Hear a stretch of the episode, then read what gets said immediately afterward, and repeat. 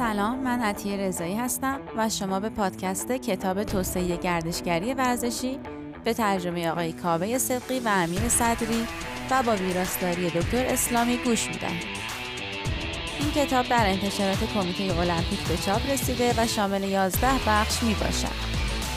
شما در این اپیزود به بخش چهارم از کتاب توسعه گردشگری ورزشی گوش می دهید. استراتژی های مختلف و متنوعی برای دستیابی به یک تجربه بهتر وجود دارد و بیشتر آنها در زیر دسته گزینه های گردشگری دست جمعی قرار می گیرند. اما یک توریست به صورت جمعی چگونه دنبال همچین چیزی باشد؟ در ایتالیا یک بازدید کننده عادی برای دیدن کارهای معتبر استادان ایتالیایی که در مکانهایی مانند فلورانس یافت می شود می رود. چندین نکته مسافرتی برای بازدید کنندگان از ایتالیا که به دنبال این نوع اصالت هستند ارائه می دهند. بازدید از شهرهای کوچکتر، اقامت در محلهای پذیرایی توسط مردم محلی، غذا خوردن در محلی که مردم محلی غذا می‌خورند، پیاده روی کردن به جای رانندگی، یادگیری زبان ایتالیایی و رفتن به نمایشگاه ها و جشنواره های محلی. همه این استراتژی ها در جهت تسهیل تجربه های معتبر گردشگری هستند. این آخرین مورد از جمله استراتژی هایی است که به طور خاص در زمینه گردشگری ورزشی بسیار مورد استفاده قرار می گیرد.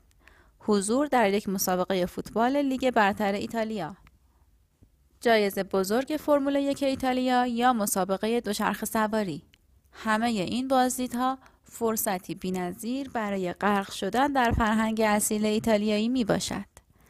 شرکت در ورزش هایی با مقیاس کوچکتر حتی این تجربه را دوچندان خواهد کرد. همه این موارد بازدید کننده را غرق در فرهنگ اصیل ایتالیایی خواهد کرد. جهانی شدن اصطلاح جهانی شدن می تواند واکنش های مختلفی را به همراه داشته باشد که نمونه آن واکنش مثبت به مفهوم دهکده جهانی از طریق اعتراضات پرشور برای نابرابری های اقتصادی و فرهنگی می باشد. که به بخشی قابل پیش بینی اجلاس های اقتصادی در سرتاسر سر جهان تبدیل شده اند. به زبان ساده جهانی سازی فرایندی است که منجر به ایجاد یک شبکه یک پارچه از ارتباطات که مرزهای ملی را از بین می‌برد یا از بین بردن بود زمان و مکان در سراسر جهان مشخص می شود. ورزش به طور فضاینده‌ای برای ایجاد مقاصد بین المللی در کل جهان تلاش می کند. المپیک پکن موقعیت یابی چین در جهان ورود چین به سازمان تجارت جهانی در سال 2001 و انتخاب آن در اجلاس تورنتو اتفاق افتاد. در همان سال محل برگزاری 29 مین دوره بازی های المپیک تابستانی در سال 2008 به چین واگذار شد. هر دو اتفاق با شادی مردم همراه بود و مردم در خیابانها جشن گرفتند. چین دارای یک تاریخ سیاسی طولانی و پیچیده است با بسیاری از حملات و درگیری های سیاسی و تحت رهبری رئیس ماو در طول انقلاب فرهنگی که به بقیه جهان پشت کرده بود. از سال 1978 و معرفی سیاست درباز در چین این کشور به طور فزاینده‌ای با دنیای خارج در ارتباط شده و اقتصاد آن با جهشی بالا رشد کرده است.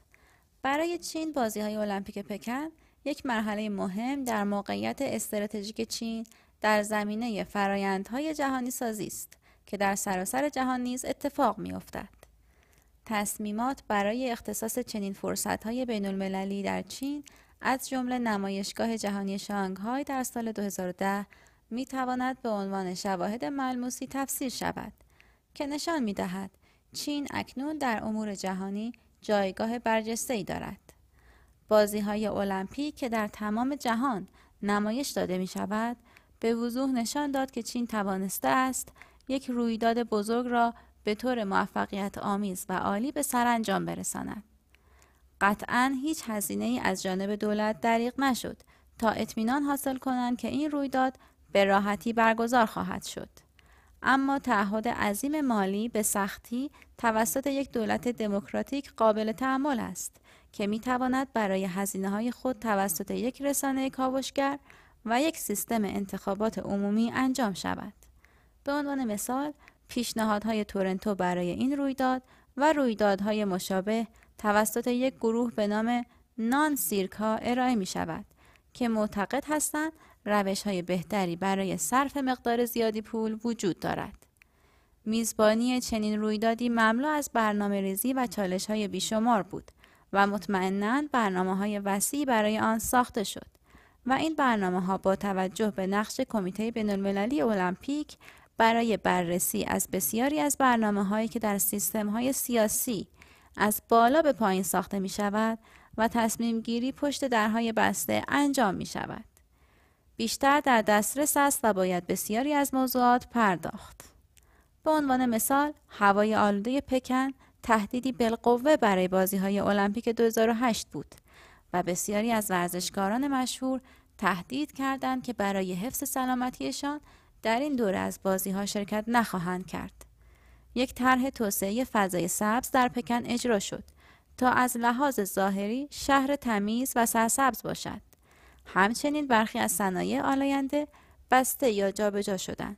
ماشین ها هم فقط با توجه به پلاکشان در روزهای معین مجاز به تردد بودند و دستگاه های سنجش آلودگی برای اطمینان از میزان کاهش آلودگی در آنجا مستقر شدند. مترو نیز گسترش داده شد و به فرودگاه متصل شد.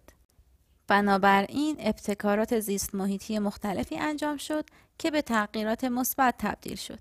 با این حال ساختمان های برجسته و معروف مانند استادیوم، آشیانه پرنده که مراسم افتتاحیه و اختتامیه و رویدادهای ورزشی مختلفی را در خود جای داده بود، تبدیل به جاذبه های گردشگری شدند که با ضرر روبرو شدند و در نهایت فقط جزوی از تاریخ المپیک شدند.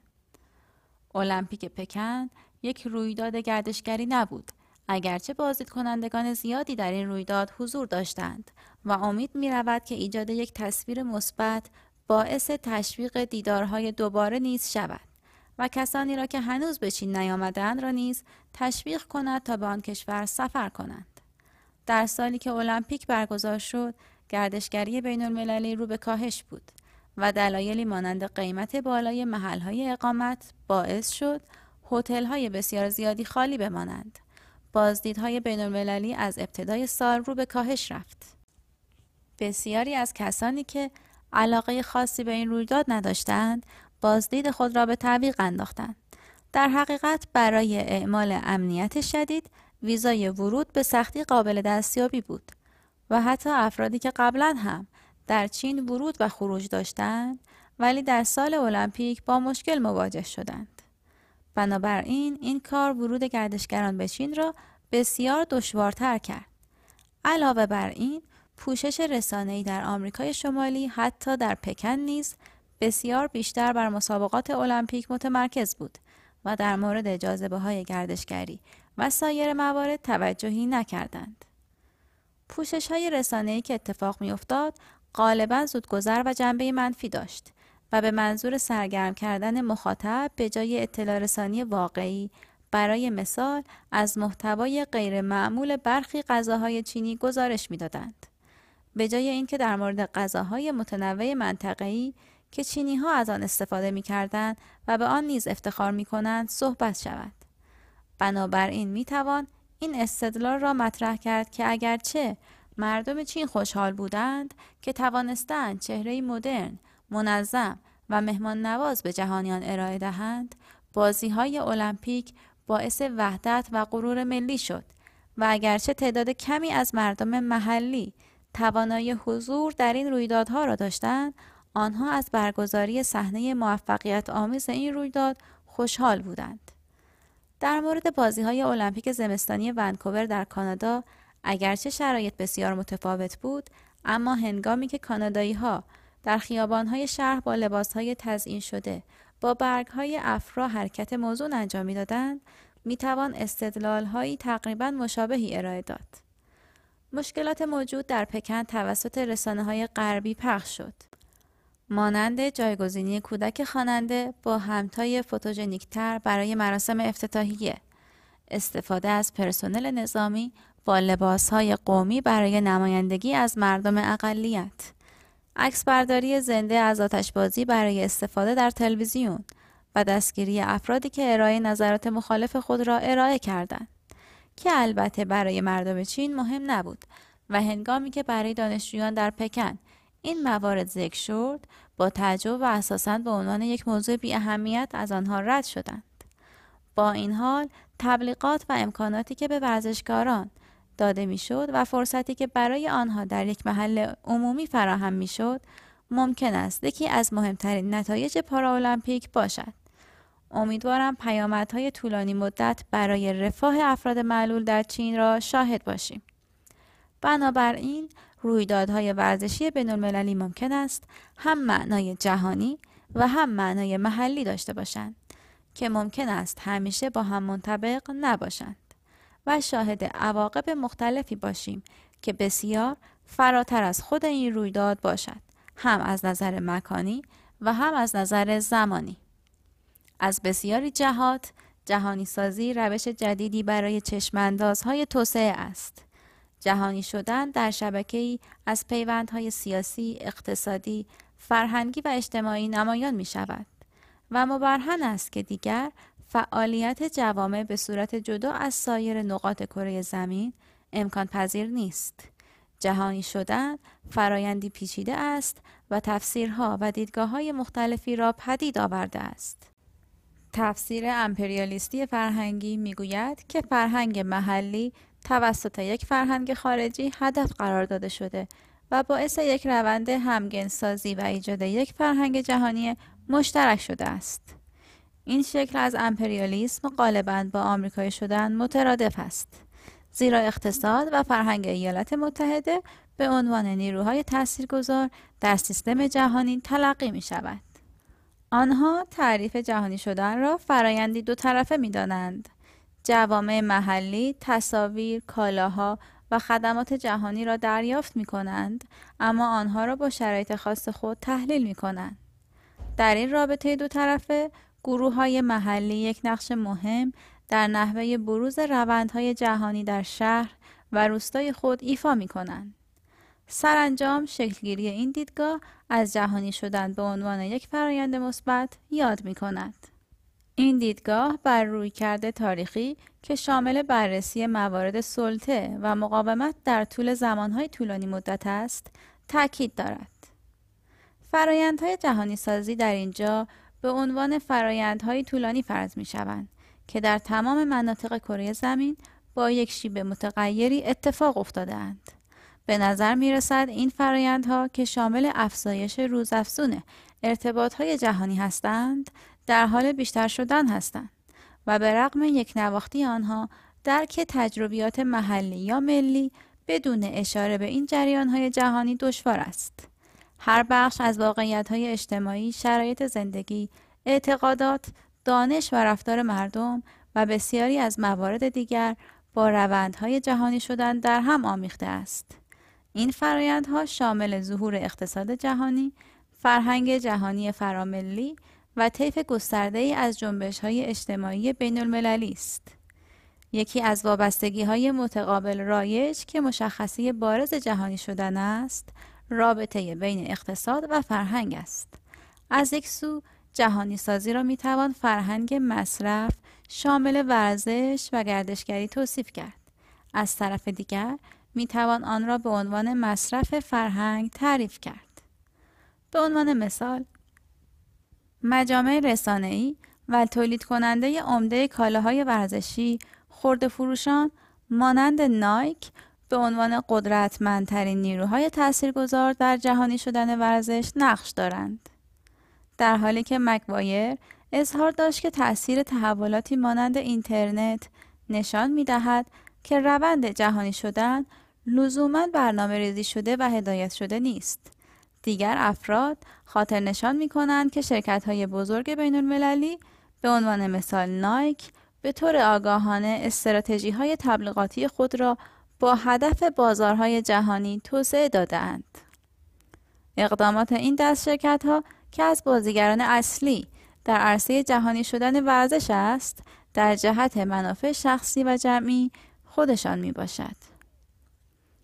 یک حالت مشابهی را در مورد گردشگری نیز پیشنهاد دادند. یک فرایند تجاری دائمی وجود دارد که ناشی از جستجوی بیوقفه صنعت گردشگری برای ایجاد مقاصد گردشگری جدید است. از آنجا که این مکانها به طور روزافزون به مناطق گردشگری تبدیل می شوند، جهانی سازی از طریق گردشگری به صورت کاملا ملموسی مشاهده می شود. یک نمونه از این موارد تقسیم کار در تولید یک محصول از طریق شیوه های مانند برون سپاری در ایجاد تجارب گردشگری می باشد. سایر ویژگی های جهانی سازی که در زمینه گردشگری یافت شده اند شامل مالکیت فراملی، تحرک نیروی کار، بازاریابی فرامرزی و فروش دانش فنی مهندسی است. در حقیقت گردشگری یک عامل قابل توجه در جهانی سازی ورزش است.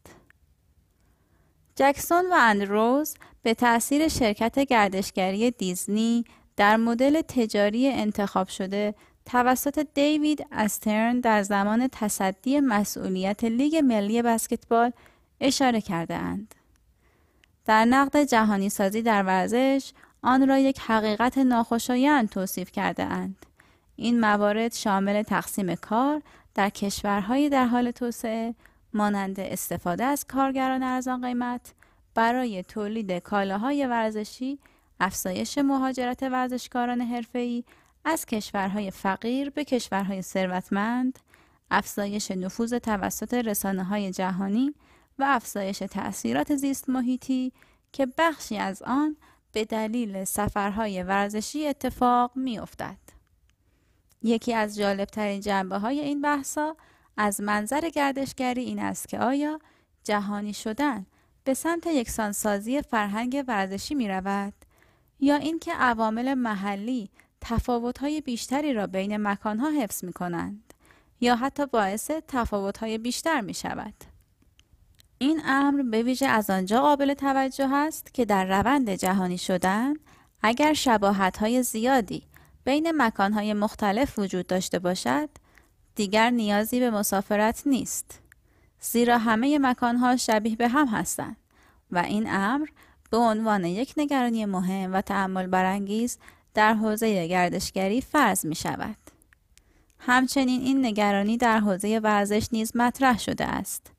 به عنوان مثال، سیلک و اندروز پیشنهاد می دهند که فضاهای الکترونیکی می توانند جای مکانهای حضوری و فیزیکی را بگیرند. همچنین در مورد گردشگری ورزشی اگر فرهنگ های ورزشی به یک فرهنگ جهانی شبیه به هم تبدیل شود بیشتر انگیزه های موجود برای سفرهای ورزشی از بین خواهد رفت. بنابراین این بحث برای توسعه گردشگری ورزشی موضوع مهمی می باشد و نیازمند بحث و گفتگوست. مفاهیم اصلی بحث همگنسازی در ورزش به درستی و کامل توسط سیلک و جکسون خلاصه شده است. ظهور دوره‌ای و موقتی هنجارهای مختلف را تحت سلطه استانداردسازی جهانی در حال رشد قرار می دهد. دسته قبلی نشان می دهد که ما بیشتر شبیه هم شده و به سمت یک فرهنگ جهانی یک پارچه حرکت می کنیم. اما مورد دوم بر تفاوت‌های فرهنگی و تأثیر آنها تأکید دارد. کسانی که معتقدند که این امر جهانی شدن منجر به یکسانسازی در ورزش می شود استدلال می کنند که شواهد زیادی وجود دارد که نشان می دهد فرهنگ ورزش در سراسر جهان شباهت های بیشتری دارد. به عنوان مثال ساخت مناظر همشکل ورزشی که در استادیوم های استاندارد و اماکن ورزشی شاهد هستیم. این دیدگاه را تصدیق می کند. لارنس همچنین پیشنهاد می کند که دانشمندان در حوزه فرهنگی شواهدی از این پدیده جدید را در تماشای رسانه های بین المللی ورزشی یافته اند. مانند بازی های المپیک و اتحادیه بین المللی فوتبال جام جهانی فیفا.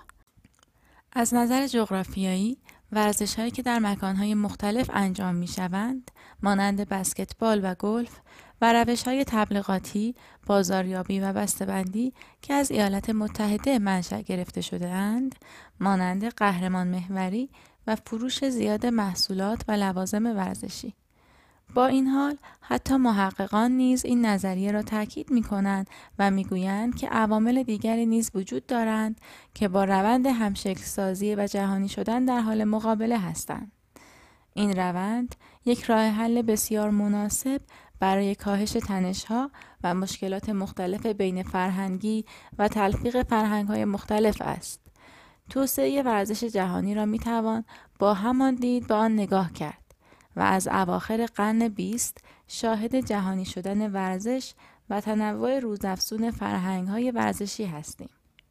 بسیاری از نظریه پردازان ورزشی دیدگاه های یکسانی در این رابطه دارند.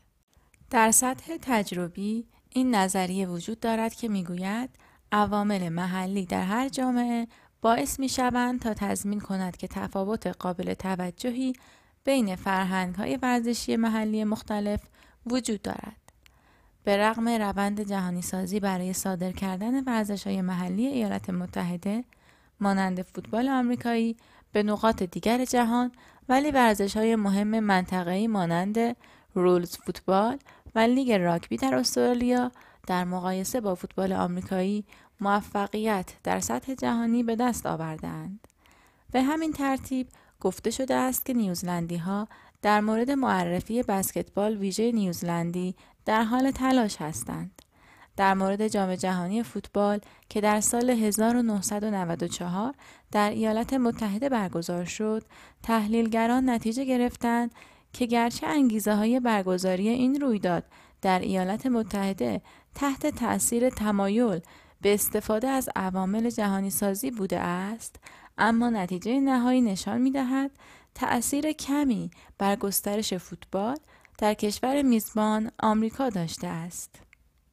در مورد دیگر برنشتاین در سال 2000 از طریق تجزیه و تحلیل محتوا و مصاحبه با روزنامه نگاران نشان داد که با وجود نیروهای قدرتمند رسانه جهانی پوشش مطبوعاتی المپیک در سال 1992 در بارسلونا با دیدگاه های محلی یا ملی مشخص می شود.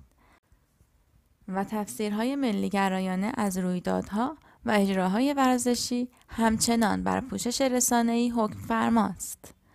چند پارگی سازمانی جهانی سازی بر اصل اساسی افزایش ارتباطات متقابل می باشد. این ارتباطات به شکل شبکه از افراد و بازیگرانی که وظایف متفاوتی دارند و به هم وابسته هستند شکل می گیرد. مارچ و ویلکینسون آنها را عوامل پیچیده و متغیر توصیف می کنند که در پاسخ به تغییرات و نیازهای زیست محیطی و سازمانی با گذشت زمان توسعه و تغییر می‌یابند. بیان اهداف و اجرای استراتژی های موفق در چنین محیط پیچیده ای راحت نخواهد بود. چند پارگی سازمانی امکان این را دارد تا به یک مسئله و موزل تبدیل شود. پیش نیاز پرداختن به این مسئله نه تنها شناخت شبکه های موجود و فعال است بلکه تمایل و توانایی این افراد تاثیرگذار و تصمیم گیرنده برای همکاری در جهت دستیابی به منافع مشترک خود در رابطه با توسعه پایدار نیز می باشد. این نتیجه به احتمال زیاد در سطح همکاری های استراتژیک و همکاری های دو جانبه اتفاق می افتد. با این حال تا همین چند سال پیش نیز همکاری های مختلف در عرصه گردشگری ورزشی تأثیر زیادی نداشته است. به عنوان مثال تحقیقی شش کشور اروپایی در اوایل دهه 1980 در مورد ارتباط بین ورزش و گردشگری از نظر شرکت کنندگان، سرویس دهندگان تجاری و مقامات محلی را مورد مطالعه قرار داد. با وجود این ارتباطات همکاری و مشارکت زیادی بین سیاستگزاران، برنامه ریزان و خدمات دهندگان عمومی در سطح ملی و کشوری وجود داشت. وید و بول تاکید می کنند که در اواخر دهه 1990 هنوز روش و ایده های مشترک گردشگری ورزشی در بین سازمان های محلی مسئول ورزش و گردشگری در انگلستان بسیار کم بوده است. حتی در استرالیا که یکی از پیشروان مشارکت های گردشگری ورزشی در سطح جهان است دلیل اصلی توسعه سیاست های آن در مورد گردشگری ورزشی فقدان هویت و انسجام موجود در این زمینه می باشد. نیاز به مشارکت و همکاری های استراتژیک در گردشگری و ورزش طی 20 سال گذشته به طور روزافزونی در حال شناخته شدن است. به ویژه که منابع و پولهای دولتی که از قدیم به این موارد اعطا داده می‌شد کاهش یافته است. در حالی که طیف گسترده از نحوه مشارکت به وجود آمده است، اما به طور کلی می‌توان آنها را چنین توصیف کرد. جمع آوری داوطلبانه منابع، نیروی کار، پول، اطلاعات بین دو یا چند طرف برای تحقق اهداف مشترک. برای مثال، نتایج مدیریت زیست محیطی بازی های المپیک زمستانی بر اساس مشارکت و همکاری های موثر بین دولت مرکزی و محلی، ورزش، گردشگری، محیط زیست و گروه های اجتماعی به سرانجام رسید. همکاری و مشارکت با توجه به تعداد بالای زینفعان حاضر در حوزه گردشگری ورزشی از اهمیت ویژه‌ای برخوردار است. در مطالعات خود درباره بازسازی تفریحات زمستانی در آلپ فرانسه متذکر شد که نتایج حاصل از اقدامات سازمانها و گروه های علاقمند در بخش های دولتی و خصوصی و به طور کلی تعداد زیاد افراد دخیل در آن باعث می شد تا مدیریت همچین پروژه‌ای کار دشواری باشد. چرا که علاوه بر تعداد گسترده و متنوع زینفعانی که حاضر بودند، عدم ثبات مدیریت نیز باعث شد در طول زمان توسعه این پروژه این مشارکت را پیش از پیش دشوار و سخت کند. مشارکت های گردشگری ورزشی محدودیت های مضاعفی دارد. رقابت بین زینفعان با یکدیگر و تقسیم بندی های جغرافیایی و همچنین سازمانی یک امر معمول است. در زمینه خاص گردشگری ورزشی، وزارت صنعت، علوم و منابع مشترک المنافع عدم آگاهی از مزایای متقابل در مشارکت و همکاری و همچنین مشکلات و دشواری های موجود در هماهنگی منابع و اطلاعات مختلف را مورد توجه قرار داده است. وید و بول به این لیست محدودیت های مختلف، کاهش بودجه اختصاص یافته به وظایف اصلی آژانس های گردشگری ملی و منطقه‌ای، تصویب تعاریف گسترده از ورزش و قطع تنها پیوند قانونی بین آژانس های ورزشی و گردشگری در لغو شوراهای منطقه ورزش و تفریح به عنوان سیاست هایی که میزان وقوع ادغام آنها را محدود می کند اضافه کردند. نکته اصلی اینجاست که مشارکت های موفق به شریک های نیاز دارد که به علایق طرف مقابل توجه کنند. همچنین سازمان هایی که شریک یک پروژه هستند باید تمرکز خود را بر هدف گروهی بگذارند و نه فقط بر اهداف و منافع شرکت خودشان. نمونه خوبی از این کار تهیه مقاله مقدماتی بود که به منظور دستیابی به یک استراتژی ملی گردشگری ورزشی در استرالیا و موفقیت اتحاد گردشگری ورزشی کانادا که در سال 2000 آغاز شد. اتحادیه گردشگری ورزشی کانادا اتحادیه گردشگری ورزشی کانادا که در سال 2000 آغاز به کار کرد از 18 عضو مؤسس به بیش از 200 عضو از جمله 95 شهرداری 55 سازمان ملی ورزشی و تأمین کنندگان مختلف محصولات و خدمات به صنعت تبدیل شده است. در همکاری نزدیک با کمیسیون گردشگری کانادا برای حمایت از توسعه گردشگری ورزشی مبتنی بر رویداد و مناسبتها در کانادا همکاری کرده است. راز موفقیت اتحادیه گردشگری ورزشی کانادا توانایی آن در وصل کردن سهامداران مختلف در این حوزه بوده است. سازمان های ورزشی به طور موثری با مقاصد میزبان برای پیشنهاد و ارائه طیف گسترده ای از رویدادهای ورزشی همکاری تنگاتنگی می کنند. اتحادیه گردشگری ورزشی کانادا فعالیت های خود را بر اساس یک چارچوب برنامه ریزی جامع بنا کرده است که بر اساس موارد زیر هدایت می شود. الف بیان وظیفه به طور مشخص. جهت افزایش ظرفیت و رقابت در کشور کانادا برای جذب و میزبانی رویدادهای ورزشی مختلف. و اهداف. کانادا را به عنوان مقصد مورد علاقه گردشگری ورزشی به بازار عرضه کنند. جهت تسهیل مشارکت آموزش و فرصتهای ارتباطی. جهت یک پارچه سازی تحقیقات جمعآوری داده ها نظارت و گزارش از فعالیت های مختلف در صنعت گردشگری ورزشی. برای ایجاد سرمایه گذاری و مشارکت در صنعت گردشگری ورزشی در های دولتی و خصوصی. برای بهبود تصویر و وجهه مناسب از صنعت گردشگری ورزشی. توسعه و تسهیل دسترسی به امکانات ملی و کشوری. جیم برنامه های عملیاتی. برای دستیابی به مأموریت و اهداف اتحادیه گردشگری ورزشی کانادا این استراتژی مسئولیت انجام کارها را به شش کمیته مختلف اختصاص می دهد. پذیرش، بازاریابی و ارتباطات، آموزش و پرورش، تحقیقات، روابط دولتی و اداری. نتیجه پیشورز اصلی این کتاب بر این اساس است که پایداری گردشگری ورزشی را می توان با مداخله فعال در فرایندهای موجود در حوزه های ورزش و جهانگردی تسهیل کرد. چنین کارهایی باید رویداد و ابعاد فعال و بخش نوستالژی گردشگری ورزشی را هدف قرار بدهند. برنامه های موجود باید در جهت افزایش و بهبود طراحی یا طراحی مجدد و توسعه محصولات و خدمات گردشگری ورزشی کمک کند و با این روش بر محیطی که گردشگری ورزشی در آن فعالیت دارد تأثیر خواهد گذاشت. توسعه دهندگان گردشگری ورزشی باید از چالش هایی که از نظر تجاری سازی، اصالت کالا، جهانی سازی و چند پارچگی سازمانی با آن روبرو هستند آگاه باشند. همچنین باید از فرصت های مثبتی که در حیاهوی این چالش ها نیز وجود دارد بتوانند استفاده کنند. مسائل جهانی شدن بر پایه تجارت دارای منافع هم از لحاظ جهانی و هم از لحاظ محلی است.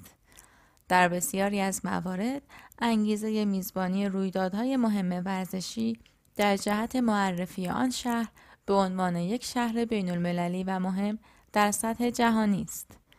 برای انجام این امر باید موضوعات محلی مقصد مورد بررسی و مذاکره قرار بگیرد.